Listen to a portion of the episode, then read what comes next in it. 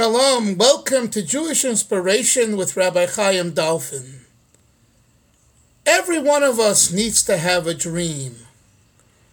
We all have dreams, some more often, some less often, but we dream.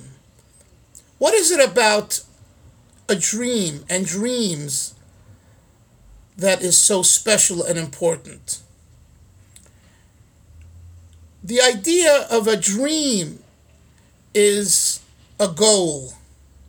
We need to aspire to something beyond what we have now.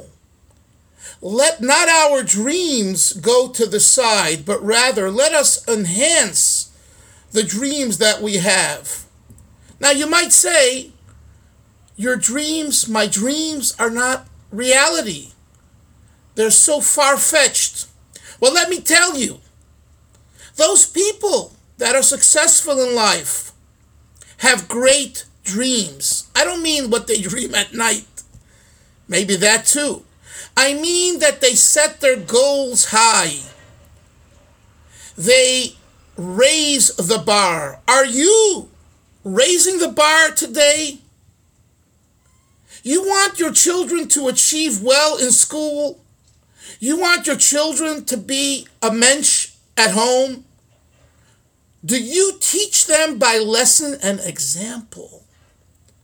Show them that you don't suffice with what you have in the spiritual sense, but you're always looking to grow.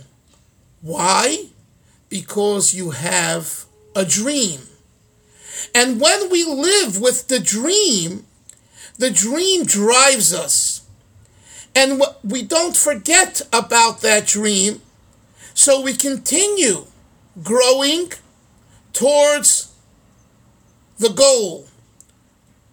We're not there at the goalpost yet, but we know that's a direction that we work towards.